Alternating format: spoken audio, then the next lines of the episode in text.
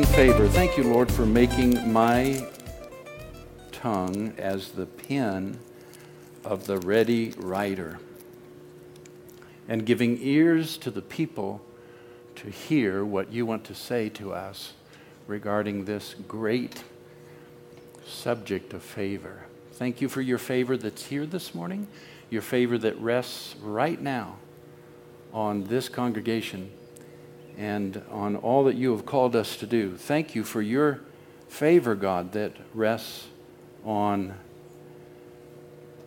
the income of your people, Lord. I, I thank you that with this favor that's been shown to us, the reduction in rent of over $10,000 a month, that, Lord, that favor corporately is now falling on your people. Incomes, bank accounts, and careers are going to increase in your favor, Father. Thank you, Lord. And I thank you that daily you are adding to our number such as are being saved. I thank you, Father, that we have a heart to share Jesus, that we are a gathering that is passionate about sharing Christ outside of these four walls, making him real in this great message of the gospel. Thank you for that. In Jesus' name, amen.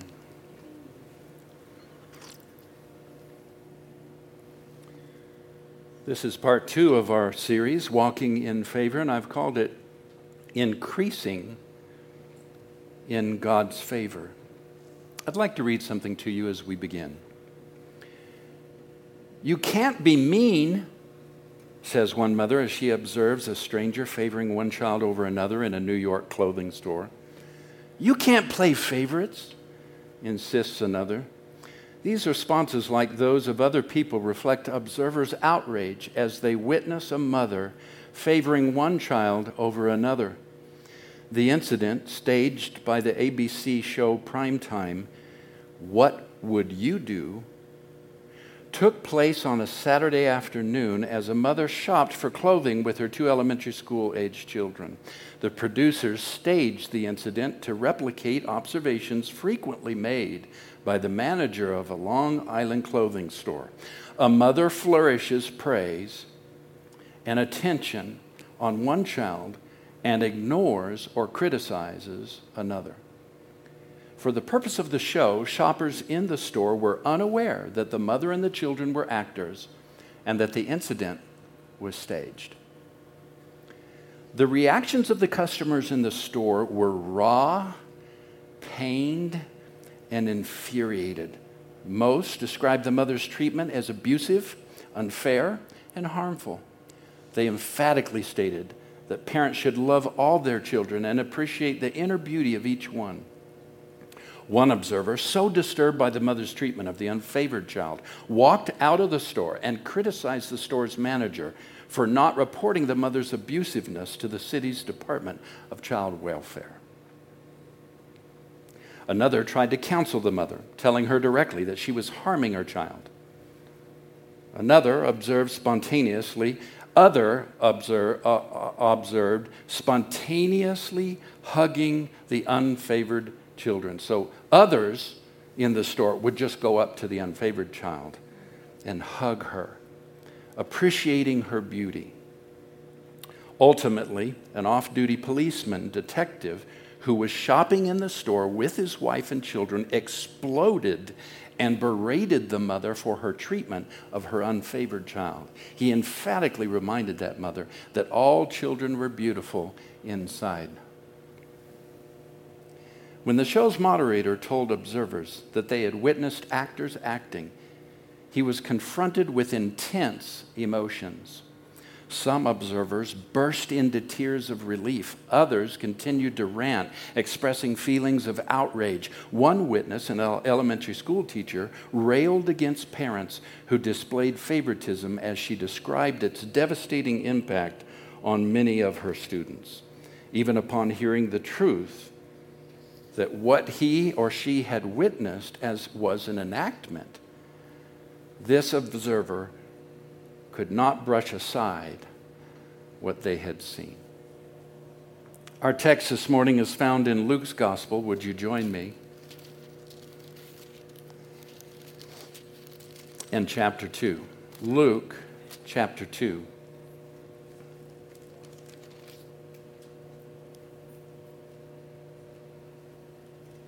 Luke chapter 2 and verse 52. Well, I'll go. Now, these last 10 verses here, starting back in verse 41, tell us about how that Jesus' parents, the entire family, and all their attendants were up at the city Jerusalem for their annual celebration of feasts, and in particular the feast of the Passover. And they were there worshiping, and then they left. They went home. They didn't realize that Jesus wasn't amongst them. They thought that he had got mixed up with some of the other attendants and individuals who were with this party of people traveling. And so it wasn't until a day's journey later that they realize Jesus is not with them. That's the text here, that's the context.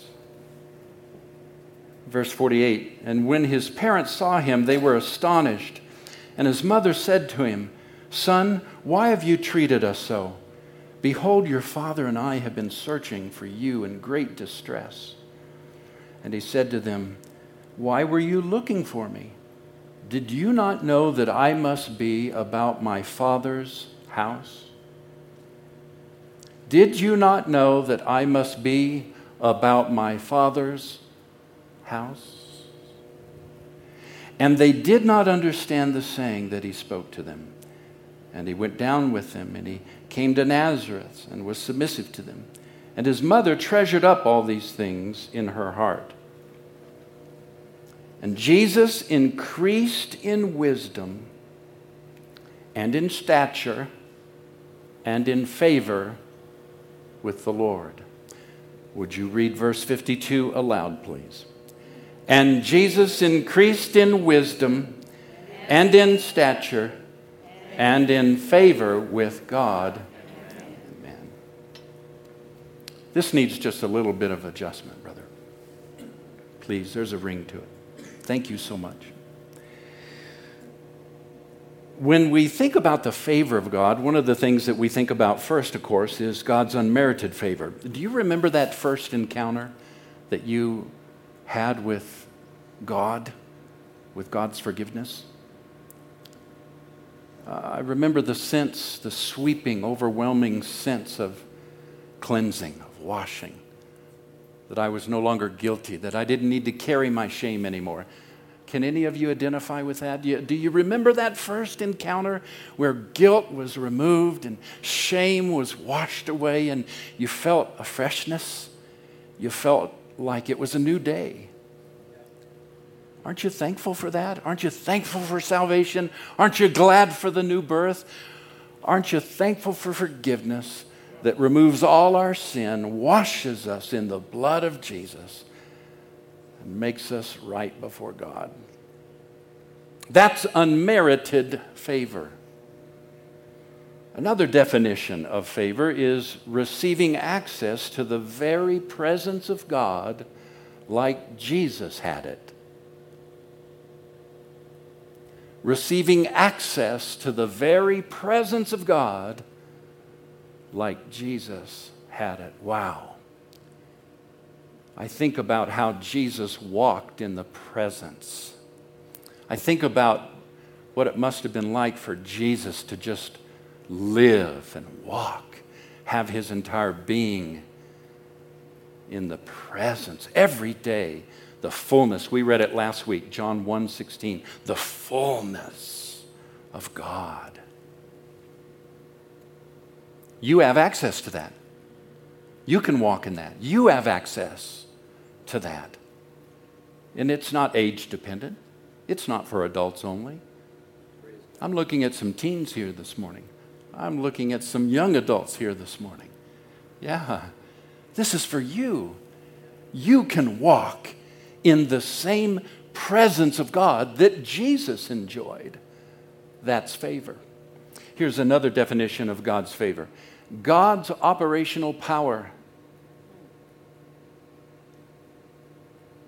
Luke wrote in Acts chapter 4, verse 33 And with great strength and ability and power, the apostles delivered their testimony to the resurrection of the Lord Jesus, and great grace, loving kindness, and favor and goodwill rested richly upon them. Say this loving kindness, favor, and goodwill rests on my life. I operate in the power, the same power as Jesus' disciples. Now, see, there's just one verse in the New Testament right there. And we can take that and make a beautiful declaration that we should be declaring over our lives. I live I live in his favor. I live in his goodwill. I live in his loving kindness. His favor rests on me, and I'm able to do the same things that his disciples did in his name. Hallelujah. I like that. Now, what we want to be careful about with the subject of favor favor doesn't mean favorite. Favor doesn't mean approval. How many of you know what a teacher's pet is? How about mommy's boy? He's just a mama's boy. Oh, he's the teacher's pet. What are we saying when we say that? Well, that that person is being given unusual, being shown unusual kindness and favor and is being given privileges that the other children don't get. Both of you are teachers. You know something about having to stay and be careful and not show favoritism to kids. But it's so it's difficult because there's kids there's some kids that want to be there, they're passionate, they're involved, they answer the questions, they raise their hand, they don't give you any problems in the classroom. And then there are those kids. And then there are those, how many of you could, yeah, maybe you were one of those, huh? And you weren't, you weren't a mama's boy, and you weren't teacher's pet. In fact, you were teacher's headache, you were teacher's, oh my God you were teachers. but see, God doesn't play favorites. God doesn't have any problem with favorites.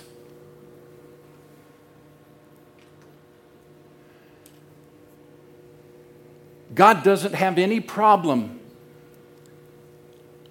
or difficulty trying to rein back and hold back, showing favoritism to one and not really liking somebody else.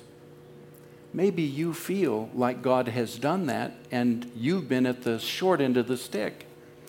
Maybe you feel like God's been showing favoritism to other believers, other men and women of God. I mean, you, you look at Heidi Baker, you, you, you look at, uh, if you're a female, you might be looking at Heidi Baker.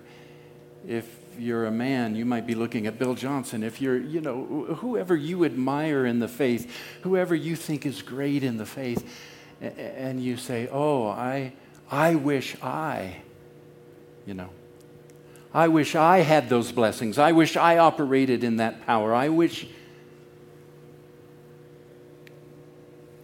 Listen to Acts chapter 10, verse 28. And he said to them, You yourselves know how unlawful it is for a Jew to associate with or to visit anyone of another nation. Now, this was Peter being drawn by the Holy Spirit, sent to go conduct a meeting for Gentiles. Jews weren't allowed to enter the home of a Gentile, much less eat with them. And here that's exactly what Peter was about to do at the house of Cornelius. And boy, did he have an awakening to the grace of God, the favor of God. And he says in verse 28 God has shown me that I should not call any person common or unclean. Boy, that'll change your language. That'll change how you listen to the news. That'll change how you look at people who have lifestyles that you don't approve of. And so we label. Isn't it easy to label? Yeah. Come on now. is isn't it easy to label? Isn't it easy to think less of? To let favoritism enter in, to think that maybe God is withholding his blessing on a certain person because of their lifestyle. and because they don't live their faith like you do. And here's Peter going into a household, a Gentile household of faith, but not like he believed it, not like he practiced it.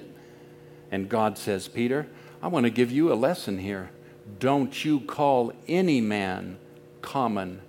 Don't you refer to any human being as unclean.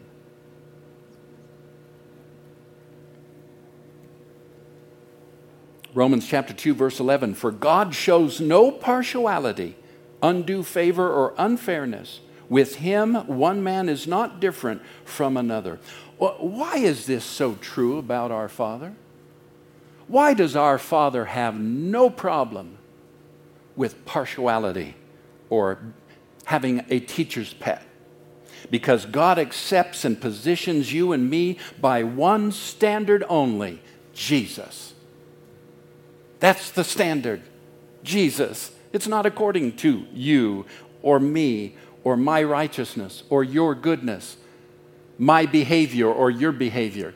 It's not according to how much you pray or read your Bible or any of that. Your right standing with God is based on Jesus. Aren't you glad? The favor of God in your life is based on Jesus and what He's done. Listen to this love is unconditional whereas favoritism is not. Favoritism depends upon someone's behavior, and in that, then bringing gratification to the person who's showing the favor. You see, when you live a judgmental life, when you don't understand the favor and the love of God, you actually receive gratification out of judging individuals, putting them into categories, label them, labeling them, and then showing favoritism to them based on their behavior. Behavior and favoritism, put it this way favoritism requires behavior before it will love. God loves before you behave.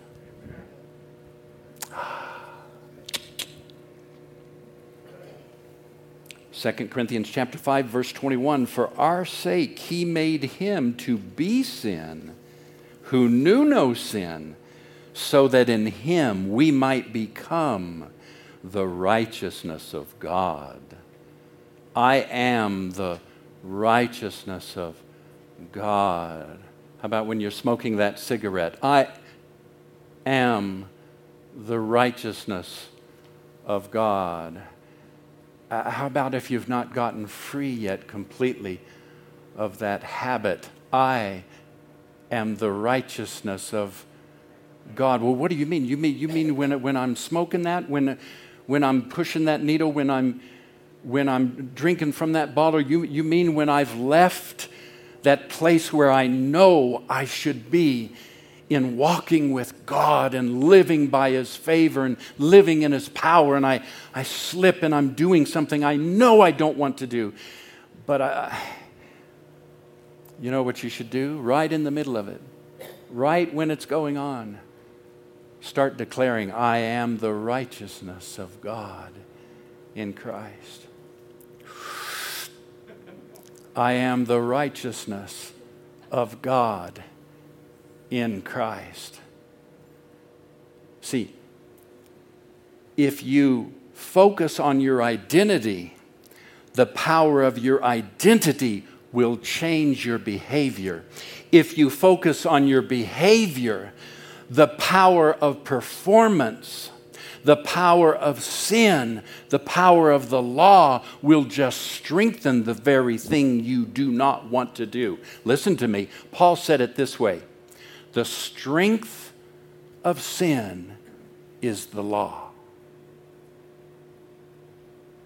The strength of doing what I don't want to do is focusing on I should not, taste not, touch not, do not, I shall not, I have to stay away. Now, I'm not saying that's a license to sin. I'm just saying when you focus on your identity, the strength to live in His favor comes from who you already are in Jesus Christ. It comes from who He's already made you to be, not from someone you're trying to become. Mm. Oh, come on. Listen to this 1 Corinthians chapter 1 verse 30. And because of him you are in Christ. Because of him you are in Christ Jesus. Let's just say that first part aloud, please, together. Because of him, you are in Christ Jesus. Once more, as loud as you can. And because of him, you are in Christ Jesus. Why is that important? Because he became to you wisdom, righteousness, sanctification, and redemption. When are you wise? Now. When are you redeemed? Past tense now. When are you the righteousness of God? Well, we already read, He made you the righteousness of God. Now, it's not my righteousness, it's not my goodness, it's not my good behavior, it's not me perfectly obeying the Lord and living by the commands, because if it depends on that, I'm a failure. I'm a miserable failure. How about you? Oh, I'm looking at some of you and I know. Well, I don't know how preachers get in the pulpit and preach legalism and law and sin and be- behavior modification. And I would just think that would be miserable. To be on that side constantly of people and on the other side of God's goodness constantly. I don't know how you do that. But telling people who they are in Christ Mm, that lifts. See, telling people. Now, we just read earlier that we're not to call any man common or unclean. Let me suggest a new approach in your evangelism. Let me suggest a new way of witnessing and sharing your faith. Instead of labeling those who have not yet come to Christ and begun to follow Him, instead of labeling those people uncommon or common unclean? How about seeing them the way that God sees them? How about in your prayer beginning to declare over their life, they are the righteousness of God in Christ. Thank you, Father, that Jesus already bore their sickness, carried their disease, and by his stripes they're healed. Father, I thank you that Jesus came and he came to set us free. It's in Christ because we are in Christ. We are righteous, we are wise, we are sanctified, we are redeemed. I need to move on because I want to tell you about this New Testament idea of favor. Now, we've talked about his unmerited favor, and we've talked about his favor that comes on his life that changes us, and we've talked about the fact that his power, the access to his presence, is available to all of us. But there is yet another New Testament idea to favor that Jesus himself walked in and experienced that I want to explore for a few moments this morning. According to our text, verse 52, look at it once more. Verse 52 of chapter 2 And Jesus increased in wisdom, stature, and favor. Say it. Jesus increased in wisdom, stature, and favor. Let's break that down. Jesus increased in wisdom, Jesus increased in stature, and Jesus increased in favor. Now, if Jesus increased in favor, I suppose I can increase in favor. If Jesus needed to increase in favor. If Jesus walked in the blessing of increasing favor. I wonder if that means I can walk in increased favor. That, that where God wants me and is taking me and is bringing me is different from where I might be today. That's why Christianity never gets old. That's why your faith in God never gets tired or boring. Because where you are today is not, is not all that God has for you. Aren't you glad? Now, listen. Here, he uses the word increase. Weymouth's translation says gained. Wuest's translation says, hewing a pioneer path ahead, he made steady progress in wisdom, stature, and favor with the Lord. Rotherham's translation says, advancing in. I want to advance in favor. I, I, I want to set a path and a course and make steady progress every day in more and more favor of God. How about you? I don't want to stay where I am. I, I want to experience more of the presence of God. I want to walk in what Jesus walked in. Well, how do you increase favor then? If Jesus increased in favor, how does one increase in favor? Number one, pressing in to God's presence positions you for God's favor and provision. Say it with me. Pressing into God's presence positions you for God's favor. Say it again. Pressing into God's presence positions you for God's favor. What do I mean? How, how many of you remember the little short man? He was spoken of as being uh, short. I, I don't think he was like midget but he was just a small man. He was a short man. I, I don't know. Maybe he was what we might term a midget, or I think it's, un, it's, I think it's politically incorrect now to speak of very short people as midgets. I think they call them little people. And so maybe this man was a little person. I don't know. The scripture's not completely clear on that, but I know this. He was too short to see you know, he was not equal with the stature of the majority of the crowd who were watching Jesus come through town. His name was Zacchaeus. And he so badly wanted to see Jesus. He so badly wanted to be in Jesus' presence. He so badly wanted to have a conversation with Jesus. He, he, so, he was so drawn. There was something in him that longed for more. How about you? Have you been longing for more? Or are you satisfied with what you got a year ago? Two years ago, five years ago, 10 years ago? How about when you were, my goodness, you've been saved forever. Angelo, how long have you been saved? 1976. Some of you were not born. 1976. Some of you weren't on planet Earth when he accepted Jesus. Are you satisfied with that?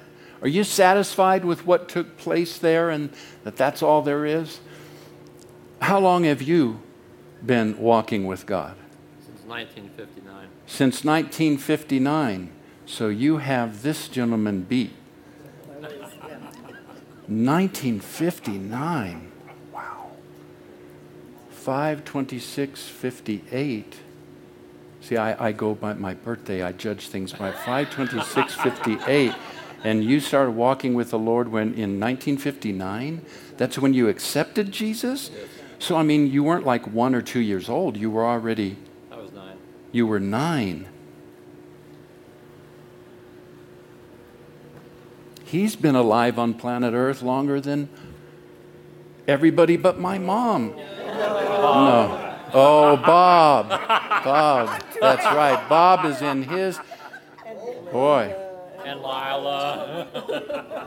You, You know you got a welcoming, loving congregation when if you say just one thing wrong. We in concert, it wasn't like just my wife that time. Did you notice? In concert, we all started correcting the pastor. That's good. And and you received the Lord when you were.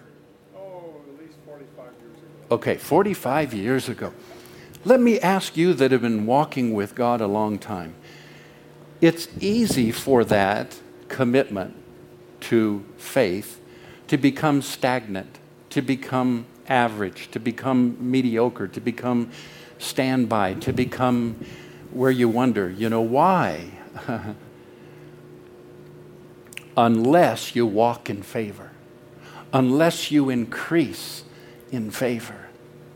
See, Jesus increased in favor, and so can we. And little Zacharias or Zacchaeus, excuse me, he climbed a tree, the scripture says, got up into the limbs of the tree so that he could see down and see Jesus.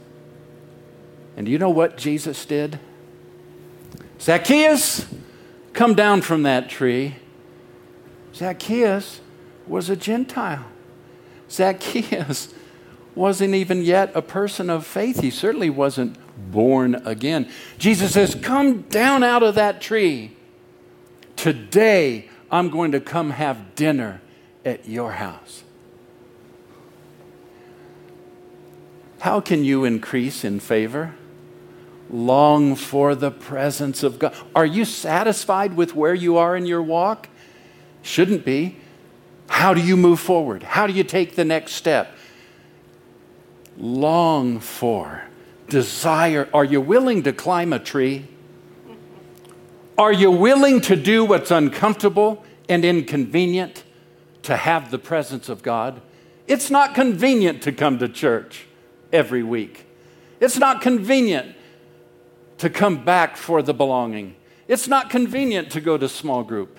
It's not convenient to get involved and to serve. It's not it's so often not convenient but the Bible says that one of the ways that we increase in our favor is to press, to press, to press. Psalm 27, verse 4, I love this. One thing I have asked of the Lord, and that I will seek, that I may dwell in the house of the Lord, in his presence, all the days of my life, to gaze upon the beauty the delightful loveliness and majestic grandeur of the Lord, and to meditate in his temple. You see, you don't have to go to a building to pursue the presence of the Lord. You can host God's presence by simply getting quiet and saying, Father, here I am. Now, watch me because th- this is intentional. What I'm showing you right now is part of my sermon.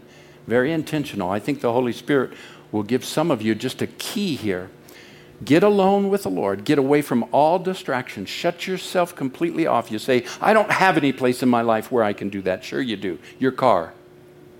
Get in your car and go drive somewhere. Where am I going to drive? Go out into an empty field. Go sit in an empty parking garage somewhere where it's all shut down for the day. Go somewhere. Get alone with God and just do this. Do this now. Heavenly Father, here I am. I just want to be with you.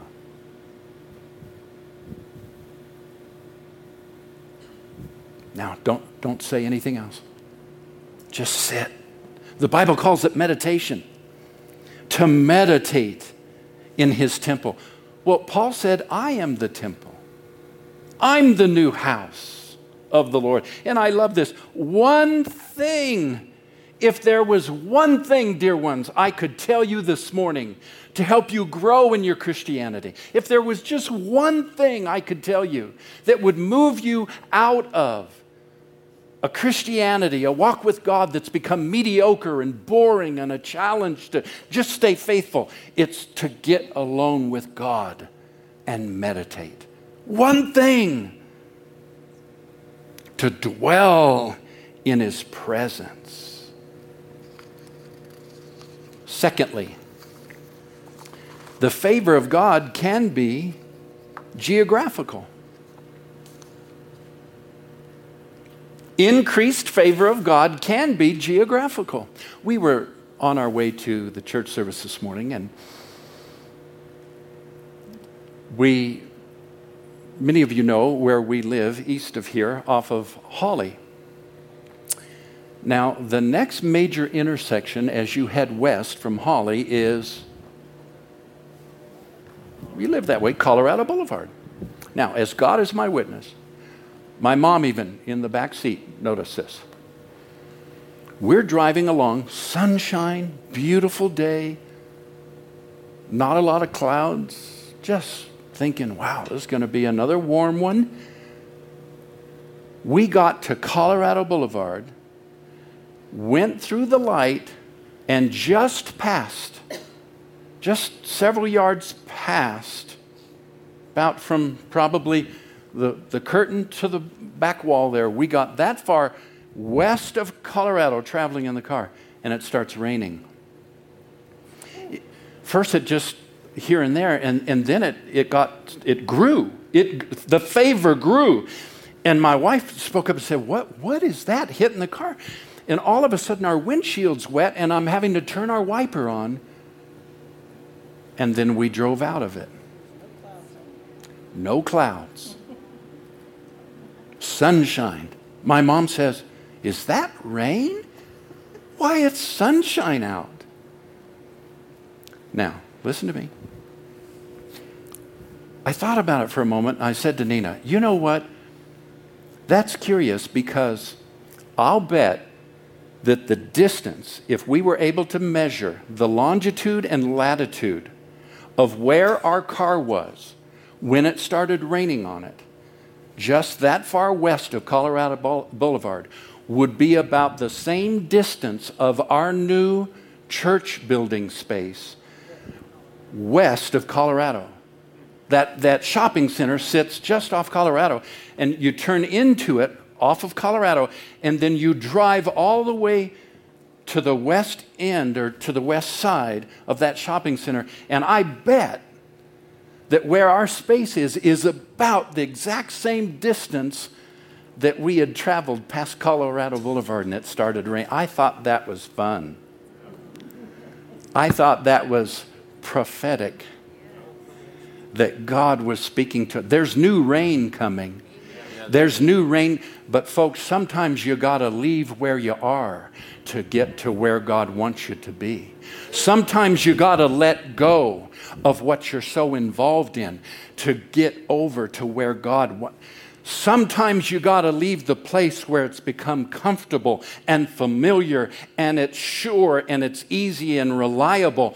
And you've got to leave that so that you can increase in favor and get to where God wants you to be in His presence, in His output. Now, see, God's not playing favorites, He's not determining that you're more blessed than she is blessed. He's not doing that.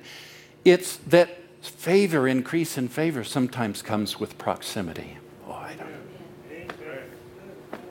See? You know, you've had that happen, I'm sure, as you travel across the country, haven't you? Where you drive in and out of rainstorms weather patterns. Isn't that interesting? How it can be sunny and bright and beautiful, and all of a sudden, without any notice, you drive right into almost torrential rain. You drive a couple of blocks and it stops. Just how many of you have done that traveling in your car? Sure.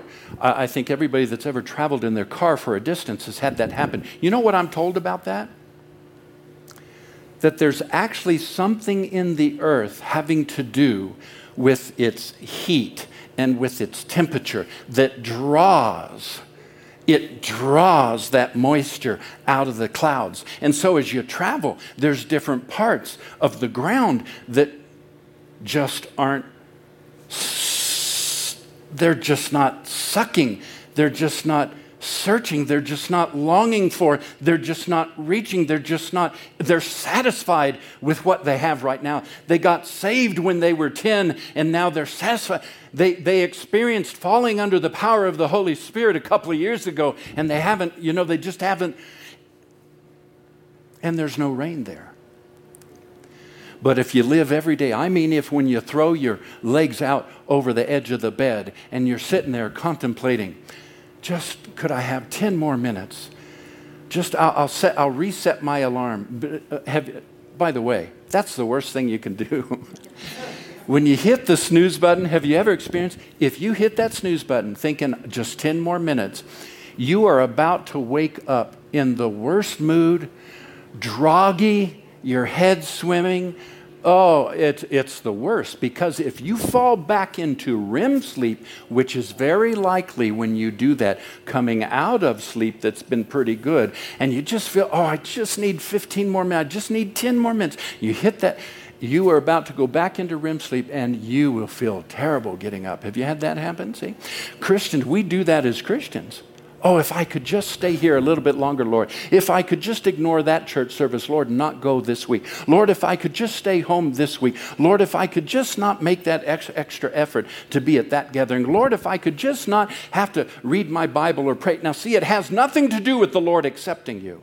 It has nothing to do with God being pleased with you. And it has nothing, your performance or behavior doesn't change anything about your right standing with God, but it will affect the favor, the presence that you experience, because sometimes favor is geographically located. My pastor, who passed away some years ago, his name was Buddy Harrison. How many of you are familiar with Kenneth Hagin? Yeah, several of you. Okay. Buddy Harrison was Kenneth Hagin's son in law. So my pastor, Buddy, married Patsy Hagin. That was the relationship. My pastor once said in a meeting that I was in regarding this subject of favor and presence, he said, You know, a couple of weeks ago, I needed to run some errands, and so I took my daughter, Candy, with me. He had two daughters. One was named Candy, and one was named, help me, honey, Cookie. Isn't that interesting? Yeah, Cookie and Candy. Yeah, really. Candice, Candice was her full legal name. Cookie and Candy, that were their names. So he said, one day I needed to run some errands. And uh, Candace was there, said, Can I go? And sure, get in the car. Well, on their way home from the errands, they stopped at the ice cream shop. All right? So, Pastor Buddy and Candy come walking into the house licking on these really nice ice cream cones. Cookie comes into the room, sees this, and starts complaining. Why didn't you buy me one? Why'd she get one? Buddy just sat for a minute and then he said, Because you weren't with me. You weren't in my presence. When I called, I said, I'm going to run some errands. Anybody want to go? You didn't respond. Some, sometimes the favor of what we experience in terms of the power and the blessing is geographical. And finally, I'll give you this favor is often tied to timing and season. So in our text here, Jesus gets caught up in the temple. He gets left by his parents. They go on a day's journey, realize he's not there, turn around and go back after him. Now, the whole text there, which we did not read all of it, states that Jesus, he was 12 years of age at this point, was sitting in the temple with the Pharisees and the Sadducees, with the religious leaders, listening and posing questions and answering, teaching theology. 12 years old. His parents find him finally, and they begin to give him a rebuke. Here's Jesus' response. We did read this. Were you not aware that I must be about my Father's business? How many of us have that today?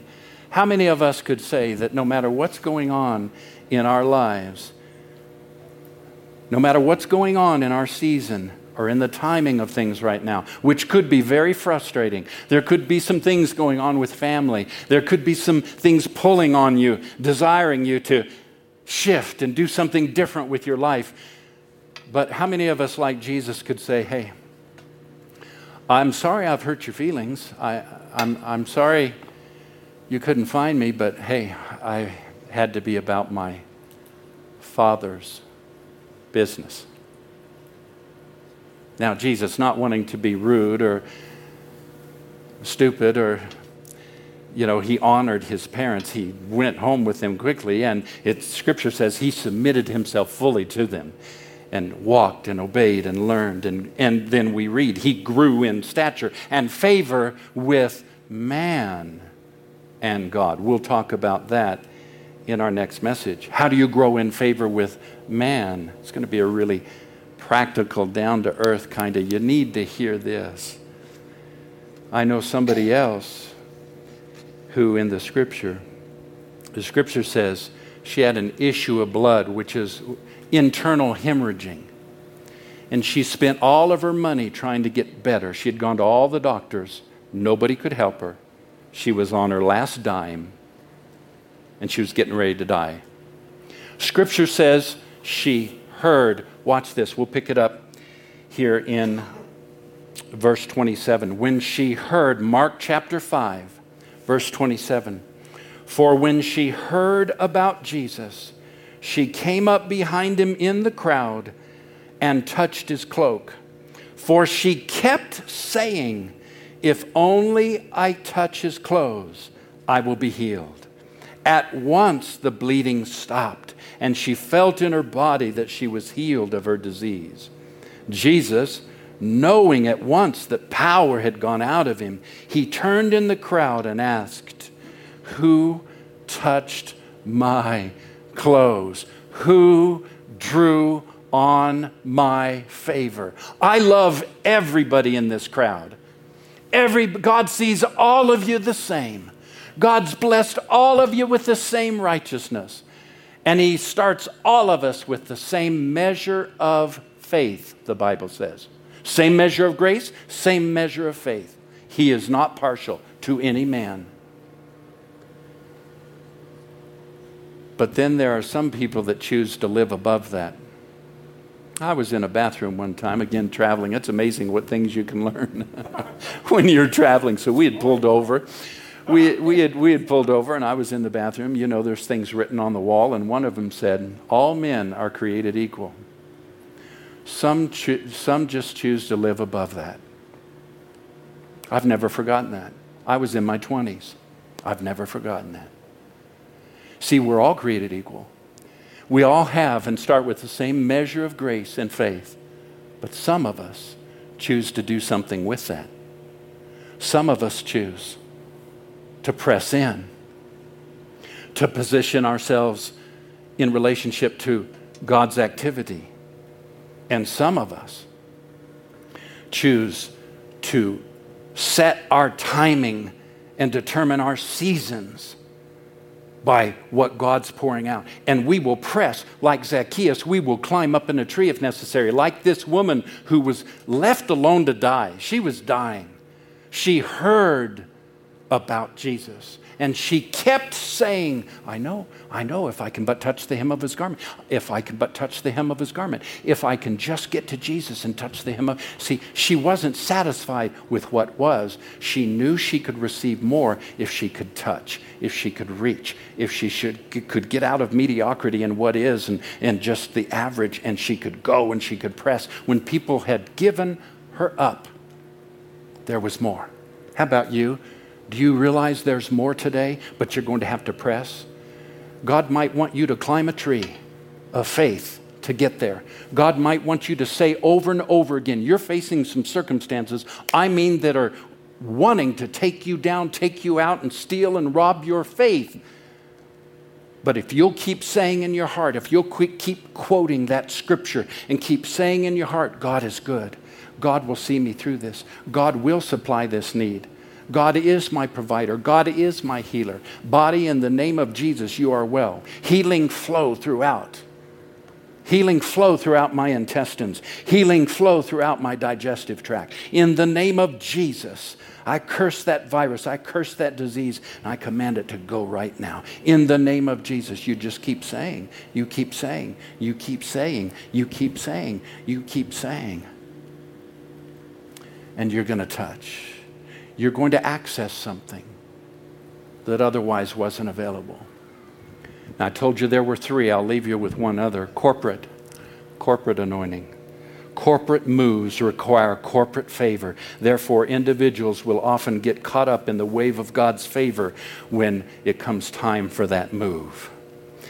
I don't know about you, but if, if I were you, knowing what I know about this move we're getting ready for, I would start pressing into your career, your bank account, your monies, your vacations. I would start pressing into all of that and believing God like never before to release new provision in your lives, new blessing on your career, new blessing and favor on you and your relationships with your boss and, and those that are around you in your job, new blessings and favor to come on you in relationship to your bills and your finances, okay? Believing God like never before to set you free. I really believe some people are going to uh, enter into a state of being debt free, completely set free, debt free. I declare that over you. I declare over you, congregation, that as a result of this move and the favor that's come upon, again, God's already on the front end of things decreased the monthly rent. They asked us, they came to us, they said to us, We want to do this for you. Decrease the rent by $10,000 a month in order to make this possible. Dear ones, I want to say to you that with this corporate move, there is an individual catching up, a, a sweeping up that can come in your life, your finances, your health, and I'd start pressing into it right now. Climb that tree if you need to be, uh, if you need to. Be like Zach Zacchaeus. Be like that woman who had the issue of blood. Your circumstances are not too dire. Your circumstances can change. Your circum- if you can see it with your natural eyes, it is subject to change. Press in, press in touch the hem of his garment, and you will see those things change. There is a corporate favor being released over this body in the name of Jesus.